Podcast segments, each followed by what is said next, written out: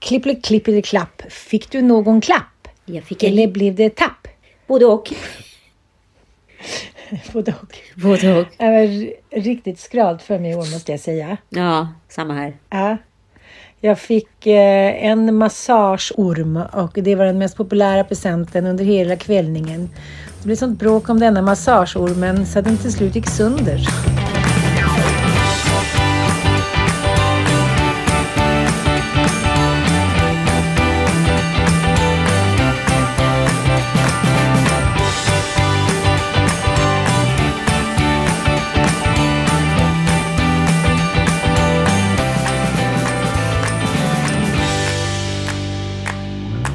Men jag fick en väldigt fin present av Emma, Elons tjej. Ja, det är tur att det finns en kvinna mm. i hushållet i alla fall.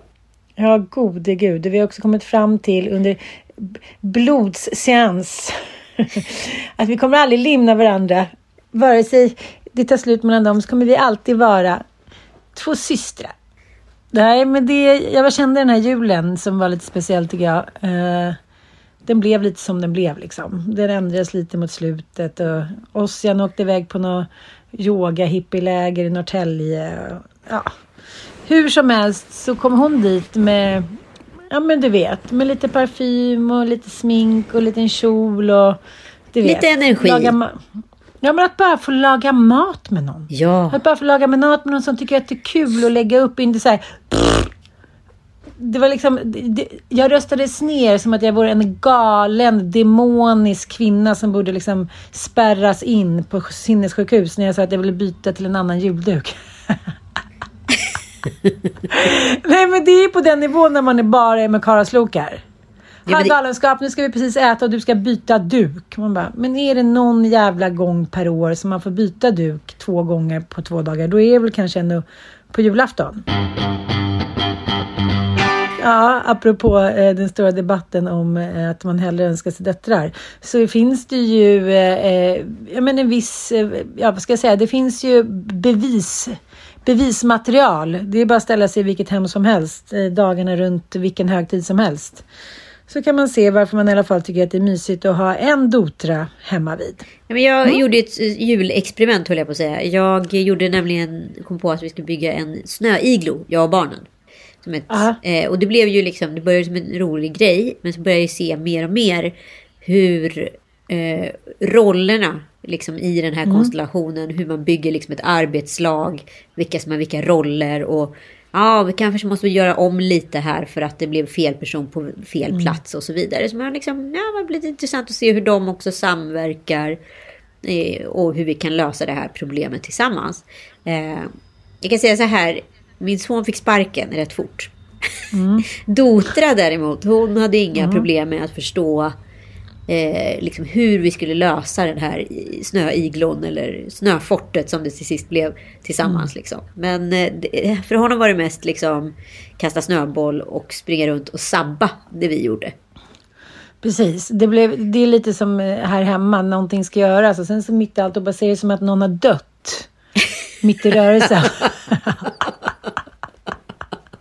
Man bara, någon har skjutit min son precis vid diskmaskinen. För det är bara halva som är utplockad.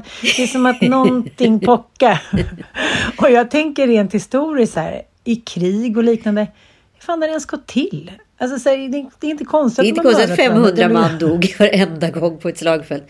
Om det bara hade varit kvinnor så hade det varit hälften. Och alla hade varit mycket mer effektiva. Precis, okej. Okay. Vi ser till att döda snabbt här effektivt. Och sen drar vi hem liksom. Exakt. A lot can happen in three years, like a chatbot may be your new best friend. But what won't change? Needing health insurance. United Healthcare Tri-Term Medical Plans, underwritten by Golden Rule Insurance Company, offer flexible, budget-friendly coverage that lasts nearly three years in some states. Learn more at U H one dot com. Ryan Reynolds here from Mint Mobile. With the price of just about everything going up during inflation, we thought we'd bring our prices down. So to help us, we brought in a reverse auctioneer, which is apparently a thing. Mint Mobile Unlimited Premium Wireless. How to get thirty, thirty, how to get thirty, how to get twenty, twenty, twenty, how to get twenty, twenty, how to get fifteen, fifteen, fifteen, fifteen, just fifteen bucks a month? Sold! Give it a try at mintmobile.com slash switch. forty-five dollars up front for three months plus taxes and fees. Promo rate for new customers for limited time. Unlimited more than forty gigabytes per month. Slows full terms at mint mobile dot com. Jag gjorde en lång eh, julaftonsquiz med aktualitetsfrågor från året. Allt mm. hur mycket en kilowattimme kostar i oktober till eh, vilken datum drottningen av England dog. Kan du det?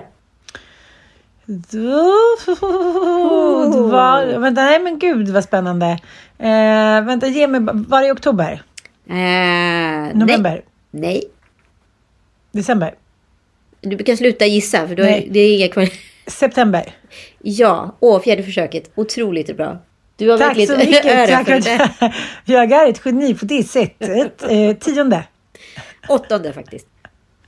Ah, så nära. Vad kostade en kilowattimme då i september? Vad det kostade? Det var i snittpriset. Jag åtta kronor. En krona, åtta öre. Jag fann ingen aning om ska jag det. Det är ett jävligt dyrt i alla fall har man sett i plånboken. Säg vad det kostade. I september var det fyrtiotvå komma tre öre som var snittpriset. Och i november? Mycket dyrare. Och vad köpt, vilken summa tror du att Elon Musk köpte Twitter för? Sen ska jag lämna den här quizzandet därhän. tio miljarder. femhundra Nej, tvåhundra miljarder. tvåhundra miljarder svenska kronor. Ja, tvåhundra var bättre. Det var bättre. Du tycker, du tycker att jag ska pruta lite så att du får rätt. Ja, ja. Ja. Jag förstår inte hur man kan köpa någonting. Det där skulle all... det var väldigt svårt att handla på nätet för jag är lite så här gammeldags. Jag tänker att alltså, men jag måste se kon. Jag måste k- se kon för att se om tänderna är bruna eller inte. Nej, jag vet inte. Jag är väldigt dålig på att handla på nätet. Jag tycker fortfarande du att menar att alltså, handla på nätet jämställer du med Elon Musks köp av Twitter. Det är ändå spännande. Ja. Ja, jag tänkte på det eh, när jag kollade på eh, låg upp, plöjde eh, hela eh, förra säsongen av eh, säsong sju, sista säsongen blir det väl av eh, Solsidan. Ja. Eh, allra mest för att jag hade legat och spytt från typ tolv till sju och var alltså på riktigt så utslagen som jag inte trodde att en, en människa som kan kräkas kan bli. Jag vaknade liksom sex på eftermiddagen och var så här, tack Gud för att jag överlevde. Alltså att kräkas på det där sättet. Ja, så hemskt. Nej, men när det inte finns något kvar. Man bara, varför ska, varför ska jag nu kräkas? Eftersom det inte finns någonting mer att kräkas upp. Det har vi ju märkt både du och jag. Kroppen nu här de tio senaste gångerna inne på toaletten. Att det inte fanns något kvar. Och ändå mår man så jävla illa så att man liksom dricker vatten och stoppar fingrarna i halsen.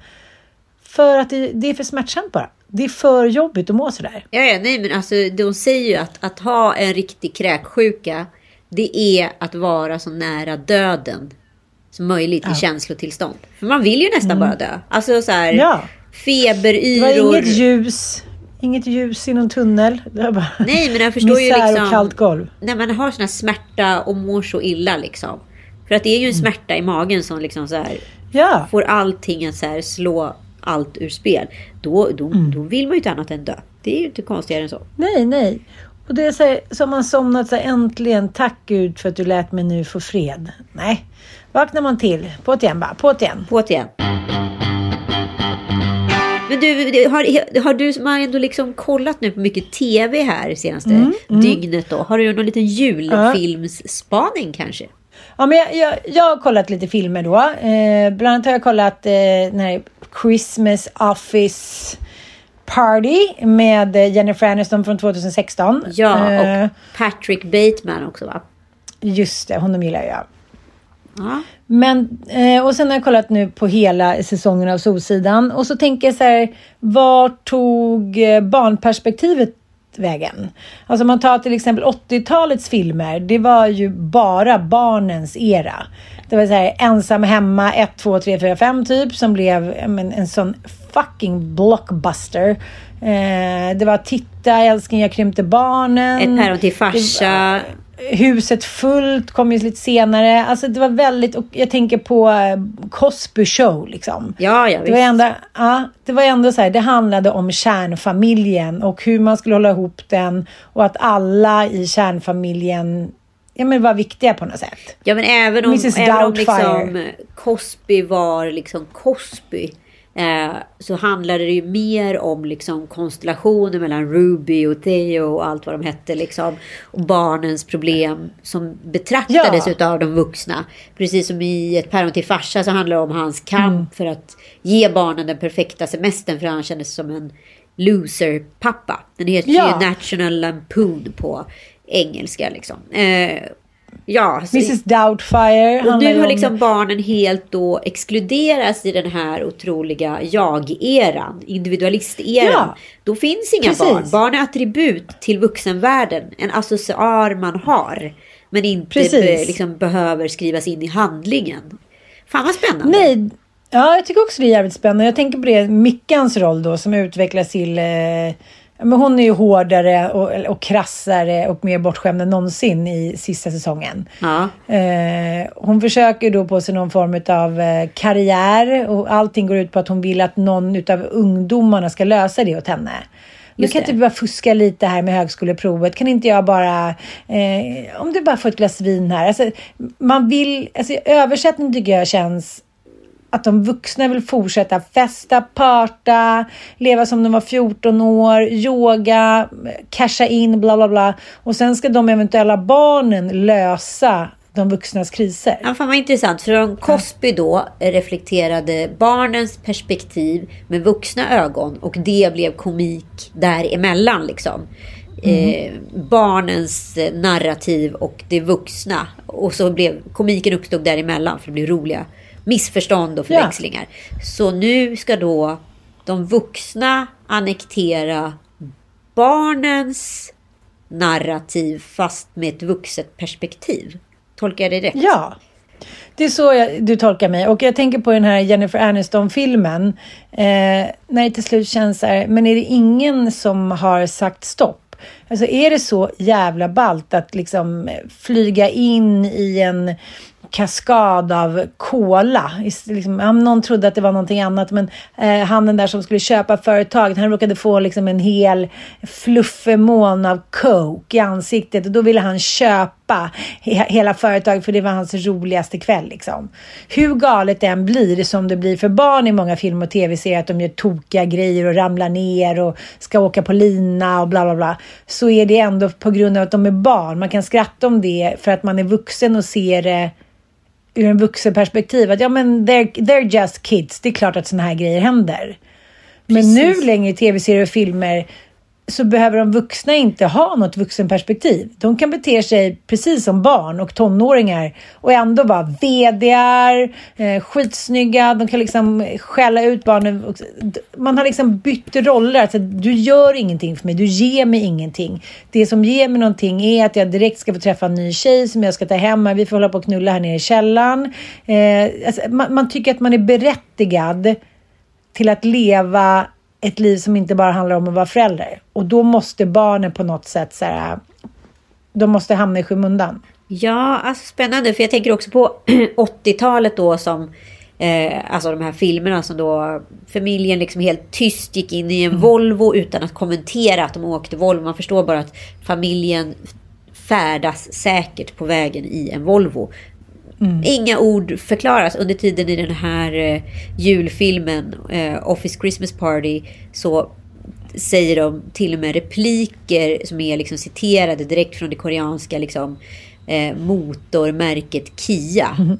Vad är det de säger? De säger uh, I'm, you're never gonna die in a Kia. Ja, ah, just det. Ah, eh, ah, att man skrivit in grejer. Det så hårt i manus ah. att så här. Mm. Det blir, alltså jag kan ju inte kolla på sådana filmer. Det går ju inte, då vill man aldrig vill ha Nej. en Kia. Man får aldrig översälja, varför lär sig aldrig Nej. branschen detta?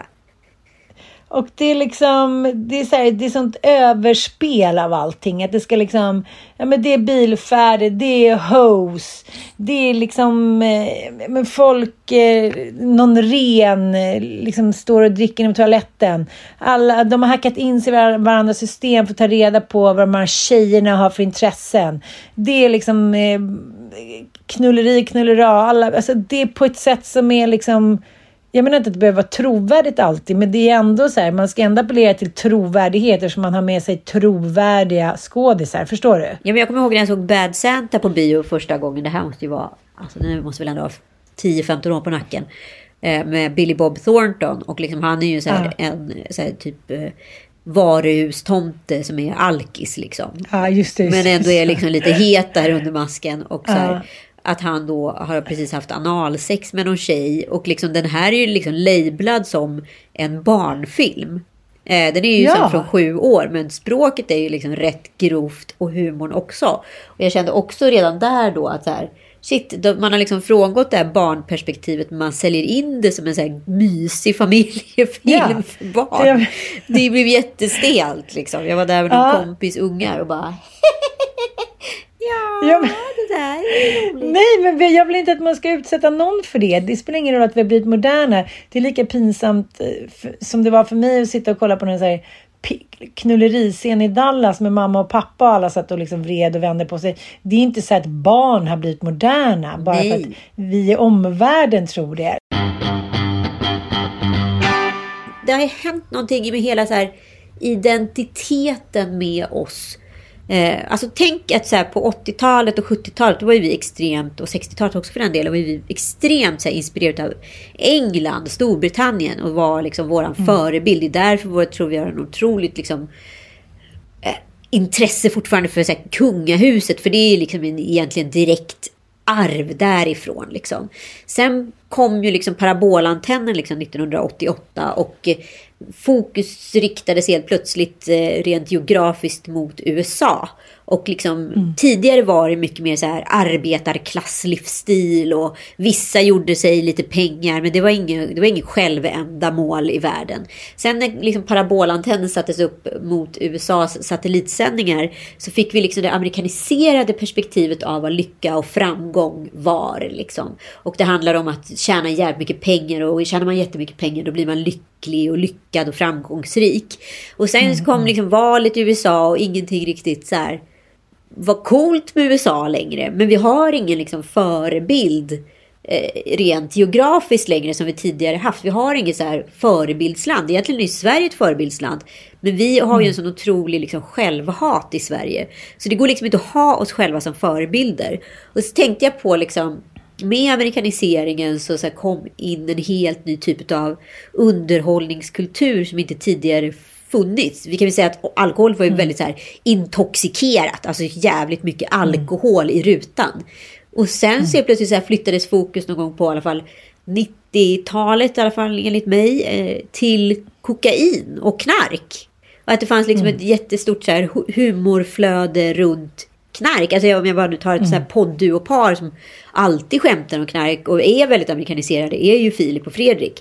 Alltså det finns mm. väldigt mycket humor i knark, och jag tänkte på det. Mina barn som kommer hem och sjunger så här olika ramsor om kokain, för det är liksom så här olika grejer som sker på TikTok. Och jag bara så här, jag tror inte ens jag visste vad det var när jag var så här åtta tio år gammal, men de har stenkoll på det här. Och jag bara så här, vad hände med den här förflyttningen? Alltså det, det är liksom, kommer ingenting bra härifrån liksom.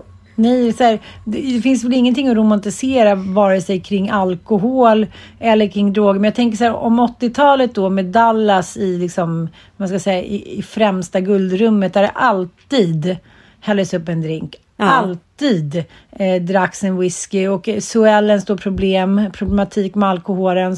Hon hällde upp, hon skulle klara, hon skulle inte dricka, hon skulle inte klara. Ah, ah. Och så tog hon en klunk. Ja.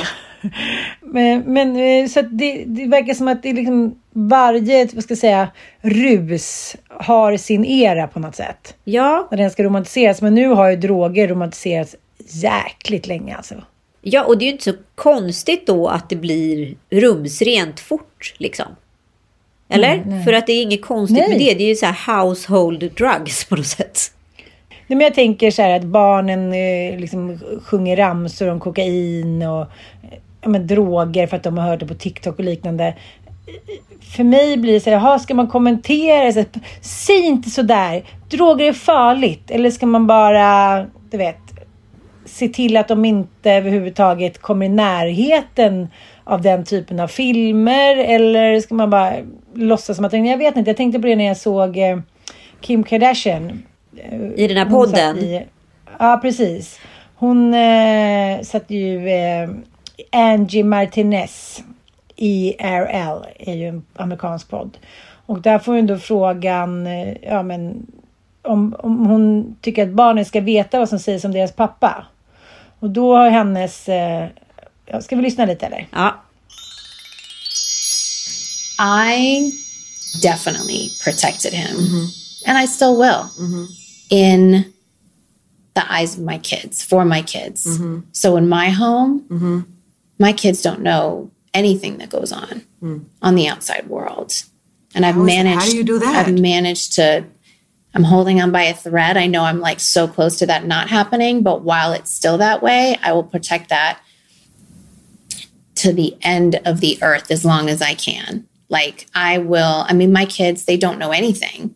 How? So with social, they're in school, they're North, on social. So at school, like some of my best friends are the teachers. So I know what goes on at recess. I know what goes on at lunchtime. I hear what's being talked about. None of the kids have ever said anything to my kids. Um, wow. Social media. My kids aren't. North has a TikTok account on my phone and my phone only. She, they're just not on social media. They don't see stuff. I keep, you know, when stuff's going down, like I protect stuff in the house as far as like the T Vs and the content. That that's feels on like it must be a full-time job. It is. Yeah. It is. Yeah. Yeah. But, it, but worth it. Yeah. Yeah. I mean, worth it because I think that of course, I want to disassociate in specific thoughts and things being said because that's not me. But at the same time, in my home, like I could be going through something, but if we're riding to school and they want to listen to their dad's music, no matter what we're going through, no matter what is being happening in the world, like I have to have that, you know, mm. smile on my face and blast his music and sing along with my kids and act like nothing's wrong. You know, as soon as I drop them off, I can have a good cry or, you know, text back and do what I got to do. But it's like, I had the best dad. I had, I don't want to get emotional. No, it's just been a day for me, but like, it's been a time. It has been, mm-hmm. you know, it's hard. Ja, men det där är så jäkla svårt för att jag, jag, jag så här förbjöd Tom Allan att ha TikTok och så kom vi un, un, liksom unisont överens om det här på ett föräldramöte att ingen ska få ha TikTok då för de är för små och det är så mycket skit där och då så istället så tänkte jag så här, men det är bättre att han har liksom YouTube och det är mycket mer kontrollerat och Snapchat. Men nu har ju både liksom Snapchat och YouTube byggt om sina algoritmer så att de funkar exakt likadant som TikTok. Så samma skit som är på TikTok finns nu på YouTube och Snapchat. Så att så här, jag bara upptäckte att det är så jävla svårt att skydda barnen från tekniken. För tekniken hela tiden outsmart you. Och jag tror mm. inte att det går att skydda Northwest från vad som sägs om hennes pappa. Nu är de ju väldigt små. Hon, hon är väl... Hon North är ju nio... Ah, okej, okay, okej. Okay. Nej, men jag bara, det blir ju också lite som att det blir en, en spelad värld. Det blir som att eh, hon utesluter ju dem från riktiga relationer på något sätt. Om alla ska spela ett skådespel kring dem. Och det är som hon säger så här, ja, det är en, det är en heltidsjobb att hålla dem undan från så här, information. För, för, vad som sägs om deras pappa liksom. Ja. Men så här, det är alltid kaos kring honom och det är så här, jag vill skydda dem från det. Ja, jag vet inte. Hon så återkommer till sin egen pappa då. Att han, han var så fantastisk. Och de har så många fina minnen tillsammans. Och liksom... Hon vill att hennes barn också ska tänka på sin pappa på det sättet. Och här tycker jag att vi har ett litet... Så här, det här tycker jag är ett återkommande fel. Att bara för att ens pappa eller mamma eller partner eller vad det nu handlar om har en turbulent tid där hen då... Kanske ja, är ett ärsle på grund av psykisk sjukdom. Eller bara för att hen är det. Förstår du vad jag menar? Ja. Att de tycker sig ha rätt och hamnat i någon maktfull positionering. Så betyder inte det att hen blir en sämre människa för dem. Alltså han blir förmodligen inte en sämre pappa gentemot dem. Det är, det är nästan så som jag tycker att det läggs fram. Att så här, måste skydda dem att han säger de här grejerna hit och ditan.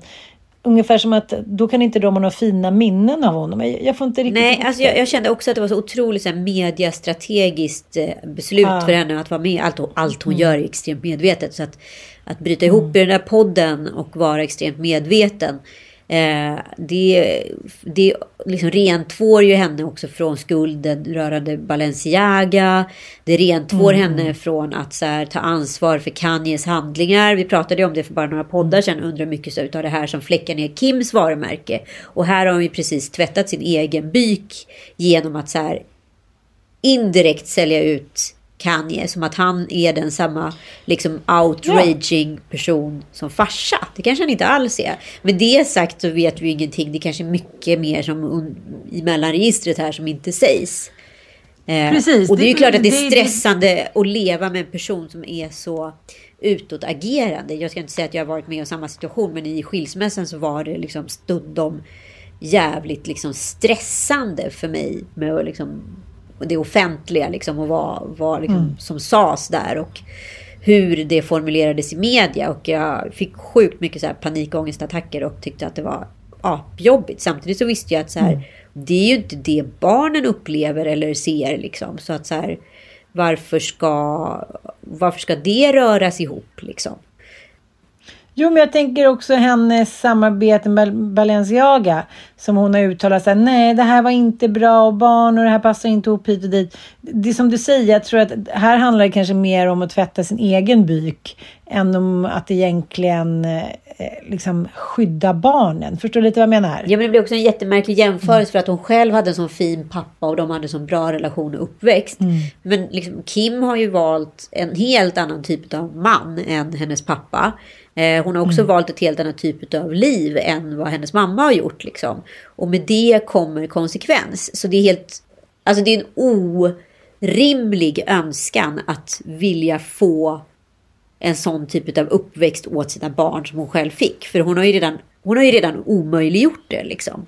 I samverkan ja, med Kanye. Ja, det är redan för sent. Ja, ja, ja. ja. Ja, men precis. Verkligen. Och det kommer aldrig kunna bli liksom något puttinuttigt privat, har liksom innanför men, vi och familjen uppväxt, för att det har allting skett inför öppna dörrar, så jag vet inte, det är som du säger, loppet är ju redan kört. Ja, precis, så att jag vet inte varför fatt. Hon åberopade den jämförelsen överhuvudtaget, för jag tyckte det var så här, men varför säger hon ens det här? Det är så irrelevant. Men det ja. kanske liksom funkar ja. liksom jättebra i första rummet och alla tänker kanske inte de där extra tankarna, inte vet jag. Men eh, angående att tvätta sin byk i media, så såg jag dig lilla fröken här på tv för ett tag sedan. Det är jag, där ska filmas, jag ska visa, så jag ska ha like hit och dit. Att vi glömmer bort att här, det är ju en, en människa som ligger där som mår dåligt. Hur kan första tanken vara att filma istället för att mm. hjälpa? Jag trodde det verkligen var min bästa kompis. Jag skulle aldrig gå utanför min dörr annars. Det sker ju väldigt många rån på just det sättet i Stockholm, vilket alla vet om. Ja, man märker att det är många som har tittat på den där när man är på Leos lekland. Ah, ja, ja. När liksom även människor när man sitter och typ klappar lejonet Leo med eh, tittar på en, då vet man att det, ja, då är det någon som har tittat på programmet om drevet. Men jag tycker att det är intressant. Dels det som Johan Croneman skrev i sin krönika häromdagen. Han bara, S V T gör en reportagefilm om drevet med Margaux Dietz, så ställer de frågan vilka som kan förlåta den. Vilka jävla vi under Johan Croneman? uh, uh, och sen så här, det enda riktigt provocerande med S V T:s film kan vi förlåta Margaux egentligen valet av första person plural. Vilka vi? Alla vi svenskar, alla nordbor, mänskligheten. Frågar om Johan Croneman, kan jag förlåta Margaux Dietz? Ja, då skriver han så här. Om det finns möjlighet att verkligen förlåta alla. Barnamördaren Herodes eller förrädaren Judas Iskarot. Nazisten Rudolf Hess eller lägervakten Ingemar Grese. Men influensen Margaux Dietz. Så skriver han så här, någonting som jag tycker är spännande. Vår tid saknar proportioner. Ja, exakt. Mm.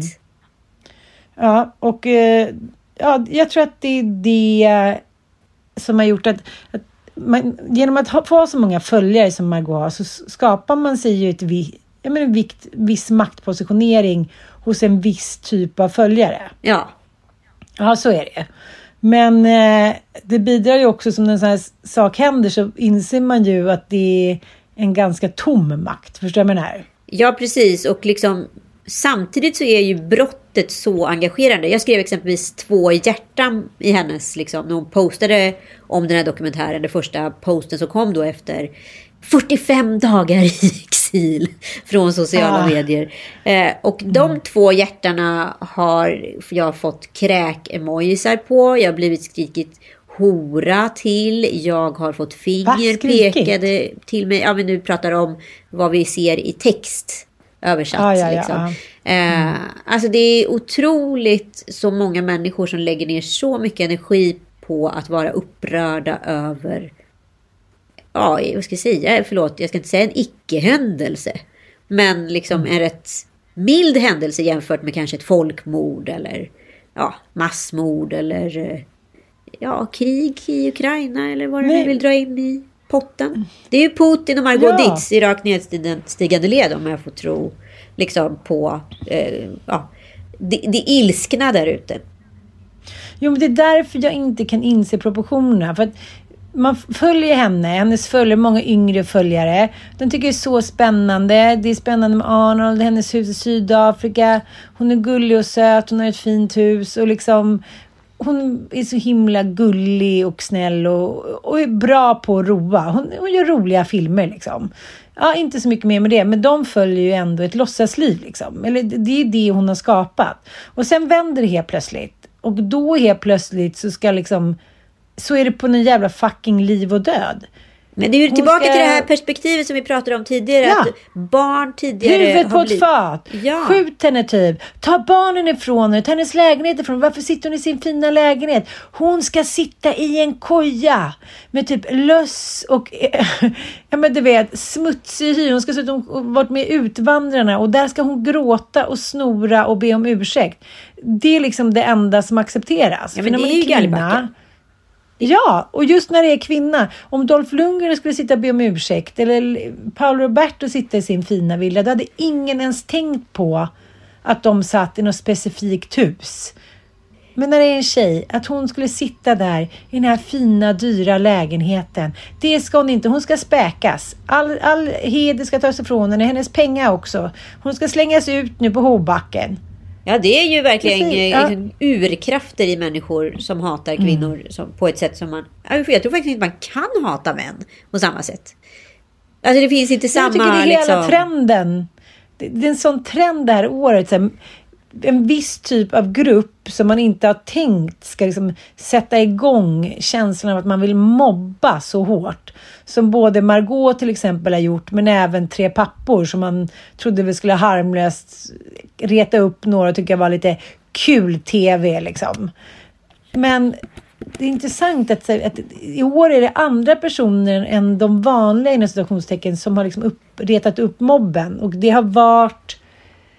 Ja, det har varit eh, ja, otroligt att se, tycker jag. Ja, men det kallas ju det finns... för the rage age utav en anledning. Och precis mm. som eh, Johan Croneman lite säger, att vi har blivit väldigt liksom, perspektivlösa, historielösa. Att, så här, det finns mm. ingen relevans i det vi, vi reagerar på längre. För det är så jävla tunn materia som får oss att så här, tända till. Och, mm. och just alltså, så här...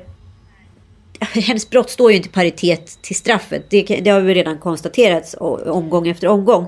Samtidigt... Ja, så vad finns det egentligen för att förlåta? Ja, exakt. Det är det som blir lite... Det är det som blir abstrakt, liksom. Men, men om jag ja. bara kollar på liksom rent hantverksmässigt nu och är objektiv till liksom vad jag såg för någonting. För det här är ju uppenbarligen någon så här form av så här krishanterings... Eh, beställning. Det är någon som har sagt i någon krishanterings-P R-grupp att det borde göra det här. Det här kommer gå bra liksom. Och då, mm. för den bästa Margaux hade kunnat gjort för att liksom få massans förlåtelse. Det är ju precis som du säger. Böla, gråta, liksom, alltså kasta sig på backen och säga förlåt och why? Why did I mistake? Mm. Why did I do it? Why did I liksom, förstört livet för den här ja. unge mannen? Hur kunde jag med all min makt vara så dum i huvudet? Men fortfarande klarar hon ju inte av att säga det i den här filmen. Och det, där går ju liksom någonting lite förlorat. För hon är fortfarande så himla så här... Jag kan känna igen mig i det när jag också blivit drevad. Att säga, jag vet ju vad som hände. Men det är så här, skit i det för fan Anita. Det är ingen som bryr sig om vad som har hänt. Folk vill bara ha en ursäkt. Nej, nej. Be bara om ja. ursäkt. Det vet ju vi sen liksom tusen drev, ja, tusen drevars krig. Ja, det är bara så här, okej, okay, blir en enda människa ledsen och upprörd över det där, då är det bara att lägga sig platt och be om förlåtelse. Ja, det är det bästa du kan göra. Mm. Men hon är ju liksom så här, det är många som har kollat på det här, men vi visste ju vad som hände, så det är ingen fara liksom. Sen så tror jag liksom nummer två som gick liksom lite så här fel i den här dokumentären, det är att de ska försöka verka så vanliga som möjligt. Så de har liksom en fem minuter scen om hur de ska åka buss eller tunnelbana som ändå slutar i en taxiresa två kilometer bort.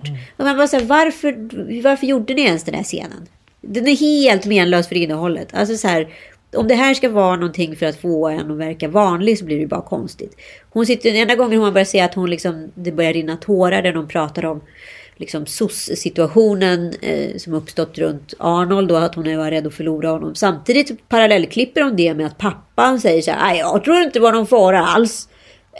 Då har man ju liksom också tagit udden underifrån av hennes tårar. Den enda lilla gången man kände så här att det brände till, och jag verkligen så här, mm. vi, fick, vi fick ändå känslan av vad det var som hände på andra sidan. Det gjorde ont liksom. Uh. Men, men de, de har ju skapat sig ett låtsasliv. Det är inte det som är hela utgångspunkten. Det är så många som har ett låtsasliv. Så när det blir då repressalier eller folk börjar reagera.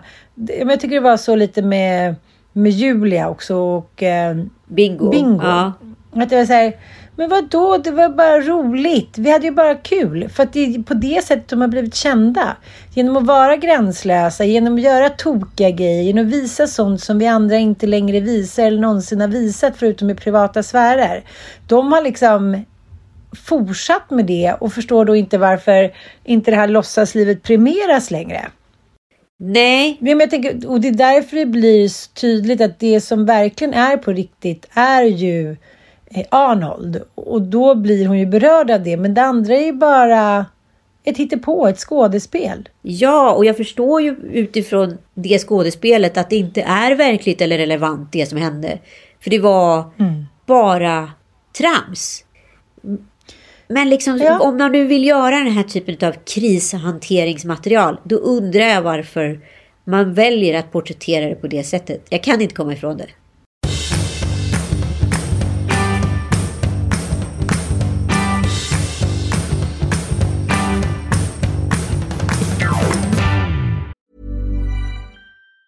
If you thought the only way to get a more defined jawline with natural-looking results was through surgery, think again. Juvederm Volux X C is a non-surgical injectable gel filler that improves moderate to severe loss of jawline definition and can help you achieve natural-looking results with little downtime. Even better, this improved definition lasts up to one year with optimal treatment. No maintenance required. Improve jawline definition for a smooth, sculpted look with Juvederm Volux X C. For important safety information and to find a licensed specialist, visit Juvederm dot com. That's J U V E D E R M dot com. Not for people with severe allergic reactions, allergies to lidocaine, or the proteins used in Juvederm. Common side effects include injection site redness, swelling, pain, tenderness, firmness, lumps, bumps, bruising, discoloration, or itching. There's a risk of unintentional injection into a blood vessel, which can cause vision abnormalities, blindness, stroke, temporary scabs, or scarring. Talk to a licensed specialist to find out if it's right for you.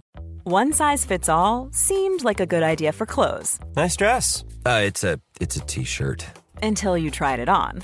Same goes for your healthcare. That's why United Healthcare offers a variety of flexible, budget-friendly coverage for medical, vision, dental, and more. So whether you're between jobs, coming off a parent's plan, or even missed open enrollment, you can find the plan that fits you best. Find out more about United Healthcare coverage at U H one dot com. That's U H one dot com. Jag vet, alltså det är ju så spännande. Nu har jag ju klippt mig då. Jag har ju stylat till och fixat om min lilla eh, extra fyra till fem centimeter. De är lite kortare till och med, så kanske bara tre centimeter. Men det ger ju fortfarande någon form utav... Eh, Alltså det påverkar mig på ett sätt som jag inte trodde att det skulle påverka mig, de där centimetrarna. Och jag tänker på egentligen så här, så mycket kraft som sitter i håret liksom. Eh, mm. Alltså att håret gör ju liksom, det är ett yttre avtryck utav kanske vad man tror att man mår på insidan. Och gör man då något radikalt med håret, då kan det vara en direkt liksom avspegling utan någon form av inre liksom, revolt man gör. Eh, och ja, i en yttre... Britney Spears. Exakt, där claimar man samhället, fast egentligen är ju det liksom ett inre krig i sig själv. Men det tar mm. uttryck i håret liksom. Eh, och nu när jag känner att jag knäckt koden om den manliga blicken så tänker jag så mycket på ja, men just en Anne Heberlein som var på det där liksom. eh, att, att så här, den manliga blicken som försvunnit då när hon har blivit en åldrad kvinna, hon har ju behållit sitt hår men får inte mm. längre den manliga blicken, och det handlar ju om att då hon är en kvinna som visar att hon är så här, sexuellt aktiv och minsann har intresse för det sexuella kvar, under tiden då mm. männen som vanligtvis hon har attraherat inte längre har samma testosteronmängd, så de är inte attraherade längre utav henne. Kvinnor med långt hår vill ju signalera att deras lust inte har försvunnit, under tiden en kvinna med kortare hår då signalerar att så här, jag, jag är inte intresserad av det här på samma sätt. Eh, jag är liksom sexuellt avprogrammerad, och det är kanske det som har hänt då när jag har haft kort hår, att jag har agerat som att jag är sexuellt avprogrammerad. Mm-hmm, mm-hmm. Spännande, spännande, spännande. Så du menar att det har något liksom, det är någon biologisk logisk, vad ska jag säga, skyddsmekanism som du har lagt till det med. Utan att, du, att veta om det. Att jag sen ja, sexuellt jag fattar, avprogrammerade mig mm, och mm, därför mm. inte heller sände ut då någon form av sexuell karisma. Och när jag då liksom bara förlängde håret med några centimeter så kom den tillbaka. Intressant, intressant. För det har jag tänkt på några gånger när man inte kanske har mått tipptopp, om man har gått ut eller gått på stan, så tänker jag så här, jag skiter bara i att möta människors blickar. Ja, så behöver de, jag behöver inte spegla mig i vad de anser om mig, vare sig om jag är attraktiv eller om jag inte liksom utstrålar någonting. Jag bara så här, titta bort. Ja, men det är också så här, det första som sker då när liksom en man exempelvis då hamnar i så här psykisk ohälsa, det är att han slutar vårda mm. sitt yttre. Skägget växer och mm. håret växer. Naglarna. Och en kvinna som inte liksom heller mår bra, hon slutar ju ta hand om sig själv. Kanske slutar färga håret. Eller, det finns inget mm. intresse för det yttre, för att det spelar ingen roll liksom, längre. Nej, Nej det, det, det finns ändå... Ja, men jag kommer ihåg när jag... Eh, ett svagt ögonblick i tjugoårsåldern fick för mig då att jag, jag hade varit utomlands, bott i U S A, och sen så eh, fick jag ett blåmärke på armen, och liksom, det här var på den tiden, men det enda man hade sett var ju typ Philadelphia som handlade om H I V, så att det var ju så här skräckförmaningar. Om man skulle åka till U S A så var det så här, ta det försiktigt nu så du inte får hiv typ.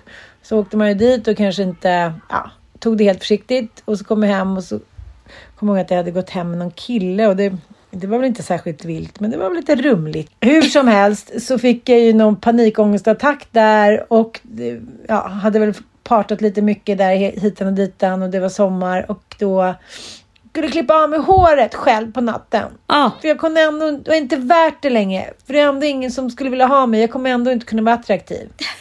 Nej. Så galna grejer. Jag tänker på tyskhororna då, som de kallade, som hade lierat sig, haft sex och blivit gravida med, med de tyska ja, soldaterna under andra världskriget i Norge. De fick ju då, då rakade man deras hår. Uh, och så fick de då springa gatlopp, så fick man slå dem med påkar och pinnar och liksom. Så det, det, det är otroligt laddat håret, och jag tänker också människor som tappar håret när de får cancer. Ja, det finns någonting jag men, jag men, i Bibeln, sagan om Simpson, när de klippte av hans hår då förlorade han sin kraft. Det är något otroligt mytomspunnet att, att kvinnor med långt hår och män med lång, liksom, fortfarande med hår fortfarande är fertila, tror jag. Och virila. Ja. Så man får inte vara korthårig, man får inte vara gråhårig som kvinna. Det som inte är en big no-no är ju i alla fall en årssammanfattning. Jag har själv sett mitt namn här lite raljant medverka på Nöjesguidens eh, årskrönika. Eller årssammanfattning. Mm. Ja, visst, visst, mm. visst. Vad, vad står du med som där? Ja, gissa. eh, Instagram-skökan. Nej, Ebba Busch portas från Elgalan, och hennes ja, plus det. en Anita Clemens slår fast att det är ett demokratiproblem. Lite roligt tycker jag. Mycket roligt. Vad, vad, vad, vad var det största för dig det här året? Det har ju varit ett rätt så här stökigt år. Kan inte du känna det? otroligt stökigt år. Men, men jag tycker mitt eget år har varit liksom ett väldigt mellanår alltså. Ja. Jag tycker det, ja, jag har inte känt mig särskilt kreativ eller på hugget. Eller, det har mer varit ett så här, jaha, nu kan det väl här året bara gå så jag får börja om ungefär. Ja, det här har ju varit tigerns år enligt liksom, ja, kinesiska zodiaken som jag är väldigt förtjust i. Och det är ja, ju ett ja. väldigt liksom, krigiskt och lömskt år. Och när som helst så mm. kan det komma liksom, en attack från höger och vänster. Och det har ju verkligen stämt. Mm. Eh, och nu går vi in ja. då den vad är det, tjugoandra januari i kaninens år som ska vara ett otroligt kreativt, varmt, mjukt och liksom attraktivt år. Eh, och mycket det känns som att det är på tiden. Mm. Alltså det är ett mycket mildare klimat som kommer komma in i, i liksom hela året. Sen kommer det eventuellt bryta ut ett krig i, runt eh, juli där någonstans. Men det är Det verkar inte kanske vara som att det påverkar oss direkt. But I don't know. Men jag tycker i alla fall att så här, det har ju hänt otroligt mycket. Vi kan bara kolla lite här på, på vad heter det, Nöjesguidens lista. Att, eh, ja. Björn Nattilko Lindeblad dör ju där i januari. Och det blev ju en otrolig grej. Dels för att han var helt öppen med att han, ja, valde att avsluta sitt eget liv. Precis som hans pappa hade gjort ganska kort eh, tidigare. Och eh, vilken tröst han hade givit så många människor genom att vara så öppen med det.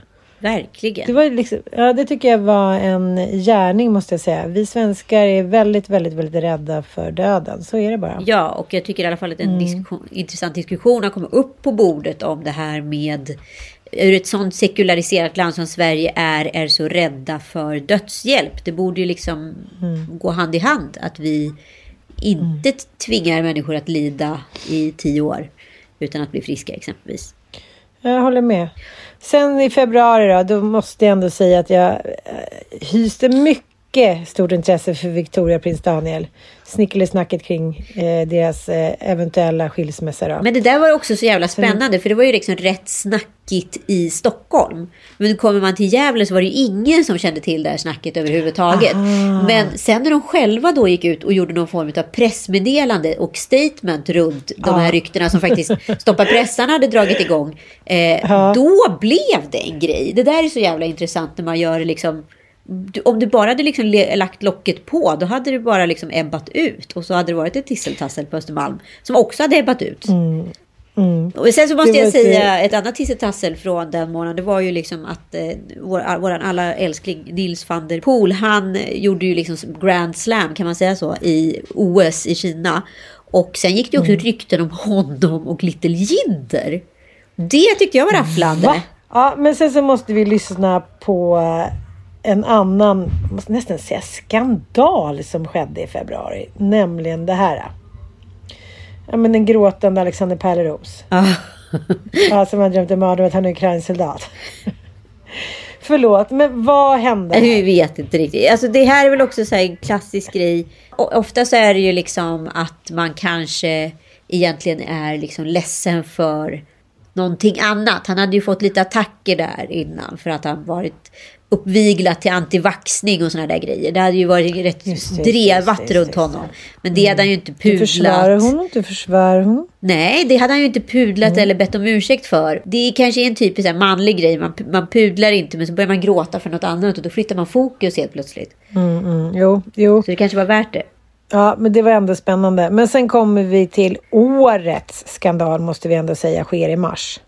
Och det är Aha. inte Melodifestivalen i U S A. Eh, som vi skadeglatt följer med sjunkande tittarsiffror som Frasse skriver Levin. Nej, ska den.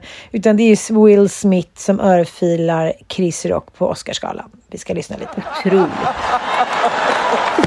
Oh, wow! Wow! Will Smith just smacked the shit out of me. Keep my the- wife's name out your fucking mouth. Wow, dude. Yes. It was a G I Jane jump. Keep my wife's name out your fucking mouth. I'm going to, okay? Nej, men det var ju liksom sensationellt. Dels för att man först tänker sig att det här är uppgjort. Eh, sen, så här, jag är riddaren av runda bordet. Jag har liksom slagkraftig och modern och tuff kvinna som eh, nog inte blev superglad över att jag skulle gå upp och klappa till någon till hennes försvar. Dels han komiker och använt sig av den där typen av, vad ska vi säga, så här, ge sig på den som står närmast Polan Per tusen gånger. Nej, det var liksom så mycket som var fel. Och igen då, då psykisk ohälsa kan vi väl här röra detta till, eller? Ja, alltså allt har ju liksom beteckningen psykisk ohälsa idag, så jag vet liksom inte riktigt var det börjar eller slutar. Du menar att det är ingen claim to fame, det är, ingen så här, det är ingenting man kan skylla på längre. Nej, men vadå, ja, ja, det blev, alla har fått tagit ansvar för det tidigare, så varför ska mm. alltid, allting bara så, ja, nej, men det är lugnt, det är psykisk ohälsa. Ja, men om mm. du är ett ärsle så är det väl ett ärsle, det är väl ingen, det är väl ingen ursäkt i sig, eller? Nej, det är en måttstock på allting tycker jag, det verkar det folk inte förstå. Det är så synd om Kanye, han mår så dåligt. Ja, men han beter sig som ett ärsle, vad är grejen? Vidare då, mars, april, där har vi dig och Ebba. Visst, jag var dessutom med i Sofia Dalens, vad heter det, eh, podd och pratade ut om Ebba-skandalen. Så att jag känner att det mesta är sagt. Ja, i maj så har vi dels Zucchini-turken ehm, och sen har vi ju den här klistermannen, skulle du vilja prata lite om honom? Ja, alltså det är otroligt. Det handlar om en klimataktivist som limmar sig faktiskt fast i golvet, bokstavligen, under direktsändningen av Sverige möts. Och ropar, jag är limmad, jag är limmad. Marone Karlsson. Eh, nej men jag, vi eh, försöker ju... Jag är limmad, på, jag är limmad! På, på snabbast möjliga sätt att ställa om vårt raffinaderi från beroendet av fossiler. Väldigt roligt. Först ändå inte, men jag fattar. Det är roligt. Ja, det är ändå roligt. Allt sånt där när man så här, klär av sig eller sätter fast sig eller skuttar upp på någonting är ändå roligt. Ja. Ja, men sen tycker jag ändå att i juni då, då rasslar det ju till. Ja, dels här rasslar så, det till. Ja, dels så vad heter det, eh, har ju Katrin Zytomierska då en beef med Gerard Piqué tillika mm. eh, Shakiras ex och fotbollsspelare mm. eh, och gör det här då helt öppet i sociala medier. Det är ju festligt tycker jag. Ja. Eh, och sen så händer ju en, en, den absolut, det ska nästan är årets höjdpunkt. När Dominika Persinski och Anders Borg plötsligt skiljer sig för, nej, över en charkbricka. Nej, nej det, det här är så sensationellt. Jag tänkte att det, det är liksom det som han skulle bli ihågkommen för var då den här festen ute i skärgården där han blir lite för pakirt och kör en... Eh, Ja, för, för till det man tänkte man ju ändå att en fantastisk finansminister, kanske den bästa vi har haft. Men sen hände ju festen. Och sen så hände det här. Ja, men, men det här är... Det överträffar allt. Helt sensationellt. Det här överträffar allt. De sitter... Eh, hon tycker då, eh, Dominika, att han inte uppmärksammat henne tillräckligt. Hon skickar in en skilsmässansökan. Via bank-I D godkänner den och tvingar honom också att godkänna den. Nej, men alltså... Nej, va? Nej, det är sensationellt. Eh, samma vecka så meddelar de dem att de fortfarande är ett par och att Dominika kanske... Ja, det är fortfarande den bästa sexigaste mannen som hon vill leva med resten av livet. Men du måste ändå förstå, vi måste ändå prata lite om nu att det vi brukar säga att allt är politik. Ha, ja, Borgens anseende, han är ju den mest ansedda finansminister som Sverige har haft historiskt. Ja, ja, ja. ja. Nej, Nej de, är, de är festliga. Nej, det var inte bra. Det har också Nej, det spexats en del på Anders Borgs Instagram till allas plågsamma eh, åsyn. Och vi liberaler är ett borgerligt parti och utan vårt mandat så blir inget maktskifte. Och liberalerna vill ju ha en moderat statsminister. Eller hur, Anders? Visst vill liberaler ha en moderat statsminister? Självklart, älskling. Sa ju det. Ja, det var ju så här att Dominika kandiderar ju alltså till eh, att bli då någon form av eh, ledarmot i riksdagen för eh, ja, Liberalerna. Och hon spelar alltså in en spexig film om det här, ackompanjerad då utav Anders Borg som sänds på hans Instagram. Och såna här grejer ska man ju kanske som politiker undvika i mesta möjliga mån. Eh, för det blir ju sällan kul när politiker skämtar. Juli så var det ju inte mycket som hände faktiskt. Uh... Jo, det var ju. Du fyllde ju år. Ja, det är för sig. Det var otroligt. Det var ju årets största händelse. För mig. Och Drake faktiskt. Blev också frihetsberövad för marijuana-innehav. Eller hur var det? Mm, De rökte braj på Berns. Ja, just det. Och där, det är inte det värsta som hänt på Berns, ska jag säga. Men eh, vi går snabbt vidare. Magnus Uggla klipper håret för första gången. Eh, Östermalms enda söderkis. Mm. Jag eh, hamnar på Håkan Hellström på Ullevi. Och eh, nej, jag måste ändå säga att jag smulas sönder under kvällen till ett eh, ja, stjärnögd fan. Så. Ja, nu kommer mm. vi också till det här. En fråga som var med i min julquiz. eh, Sanna Marin där, eller Sanna Marin, hennes gängsnamn. Vad var det de kallades? Var det pulvergänget, var det mjölgänget eller var det snögänget? Vad säger du, Ant? Mjölgänget. Rätt. September kom in på en, en stor skandal igen. eh, Det är Katrin Sutmärska som firar sin födelsedag med sin Pimps and Hoes-fest. Visst. Men jag måste ändå säga att det är också första gången som Ebba Busch viftar med sin falukorv. Jaha. Ändå historiskt. Ja. Jag, jag aldrig, förstod ju aldrig riktigt så här falukorvsgrej. Men eh, vad, vad, vad, vad ville hon säga? Nej, men hon ville säga då att det har blivit så dyrt i Sverige under senaste året. Så att eh, man har inte ens råd med en billig falukorvsluring. Och sen en av de stora grejerna som hände i oktober, förutom att Bianca då får en egen talkshow, självbetitlad, är ju att Jan Emanuel fimpar efternamnet Johansson. Det tycker jag ändå var... Ja, det enda året kändes. Ja. Ja, eh, och Molly Rustas tar taxi mellan Stockholm och Paris. Skulle jag också gjort om jag hade pengar. Ja, absolut. Det var ju bara ja. så att det, det var ju också otroligt kul. Det var ju faktiskt, jag tror att det var Tramsfran som uppmärksammade det. Att hon hade då lagt upp bilder med geotaggen Paris. Men sen så hade hon fotat då det här. Imagine the softest sheets you've ever felt. Now imagine them getting even softer over time. That's what you'll feel with Bowl and Branch's organic cotton sheets. In a recent customer survey, ninety-six percent replied that Bowl and Branch sheets get softer with every wash. Start getting your best night's sleep in these sheets that get softer and softer for years to come. Try their sheets with a thirty night guarantee. Plus, get fifteen percent off your first order at bowl and branch dot com. Code BUTTERY. Exclusions apply. See site for details. Even when we're on a budget, we still deserve nice things. Quince is a place to scoop up stunning high-end goods for fifty to eighty percent less than similar brands. They have buttery soft cashmere sweaters starting at fifty dollars, luxurious Italian leather bags, and so much more. Plus, Quince only works with factories that use safe, ethical, and responsible manufacturing. Get the high-end goods you'll love without the high price tag with Quince. Go to quince dot com slash style for free shipping and three sixty-five day returns. Här i en Taxi Stockholm-bil i Stockholm. Mm. Jag älskar sånt. Jag älskar sånt. Mm. Jag med. Mer sånt. Ja, verkligen. Mm. November blev vi lyckliga för att vi kollade på en bra film. Vilken då? Uh, uh, Triangle of Sadness. Ja, exakt. Ja, och Margaux Dietz mm. har vi ju redan ja, konstaterat uh, sket i det blå skåpet. Mm.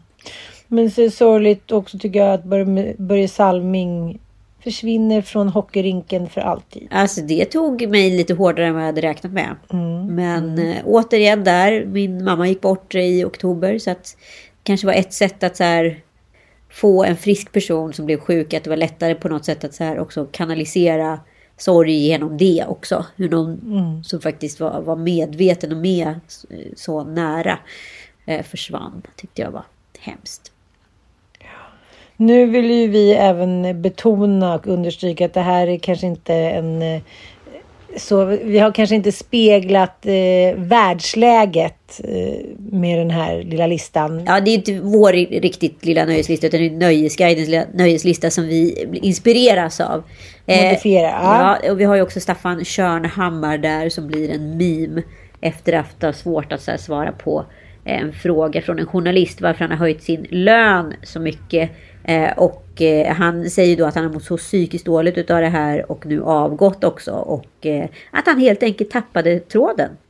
Helt. Vi kan lyssna mm. lite på hur den här pausen lät. Den här höjningen då för kommunstyrelsens ordförande. Bara höjningen i, i kronor motsvarar en lön, en hel månadslön för en eh, lokalvårdare. Fanns det inte andra lönekuvert eller andra verksamheter att stoppa de här pengarna i?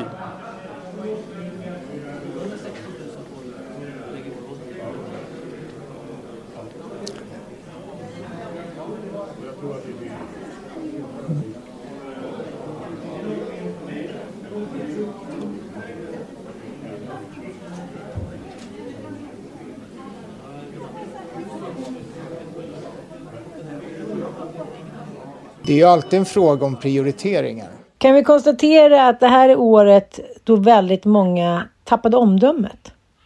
Ja, men alltså det är ju väldigt tunn materia som får liksom mycket luft, kan vi säga så. Mm.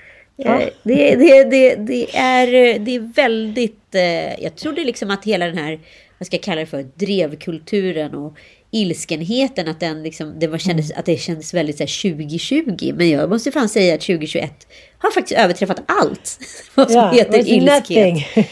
Det var verkligen en fjärt i Köres mage tjugo tjugo om man jämför med det här året. Ja, och sen så för att då knyta ihop säcken så måste vi ändå då säga, om det började med Björn Attilkos Lindblads bortgång, så jävligt snabbt kom då Navid Modiris bok ut om honom. Eh, mm. Inte helt uppskattat verkar det som utav familjen i fråga. Nej, det var inte uppskattat av hans familj och det gick väldigt, väldigt fort. Och jag, jag undrar lite, jag känner ju Navid, jag borde fråga honom, varför var det nödvändigt att det skulle komma ut så himla fort? Ja, det, jag tycker det, det har kommit många ursäkter men ingen förklaring. En, ja, nej. Kanske är så och ibland. Och en utav, ja det kanske är så, men han fick också en utav årets mest dräpande recensioner. Ja, och tack snälla ni lyssnare för att ni hänger med oss in i tjugo tjugotre och fortsätter lyssna. Vi har, pratar fortfarande om att vi kanske ska åka, åka på vår tioårsturné ett år för tidigt. Ja, om ni tycker att det låter som en bra idé, snälla säg det till oss. Det är jag som försöker tvinga Anita att vi ska åka ett år tidigare. Ja, jag är fortfarande otroligt skeptisk, men det är ju jo, jag året vet. Jag fyller fyrtiofem, vem vet, allt kan hända. Nej, men jag känner också efter det här skitåret så tycker jag att vi måste liksom gasa. Ja, det kanske är så. Ja. Mm. Gott nytt år hörni, och tack för att ni lyssnar. Det betyder otroligt mycket för oss på alla olika sorters sätt ska ni veta. Puss och kram. Puss och kram och gott nytt år. Gott nytt år.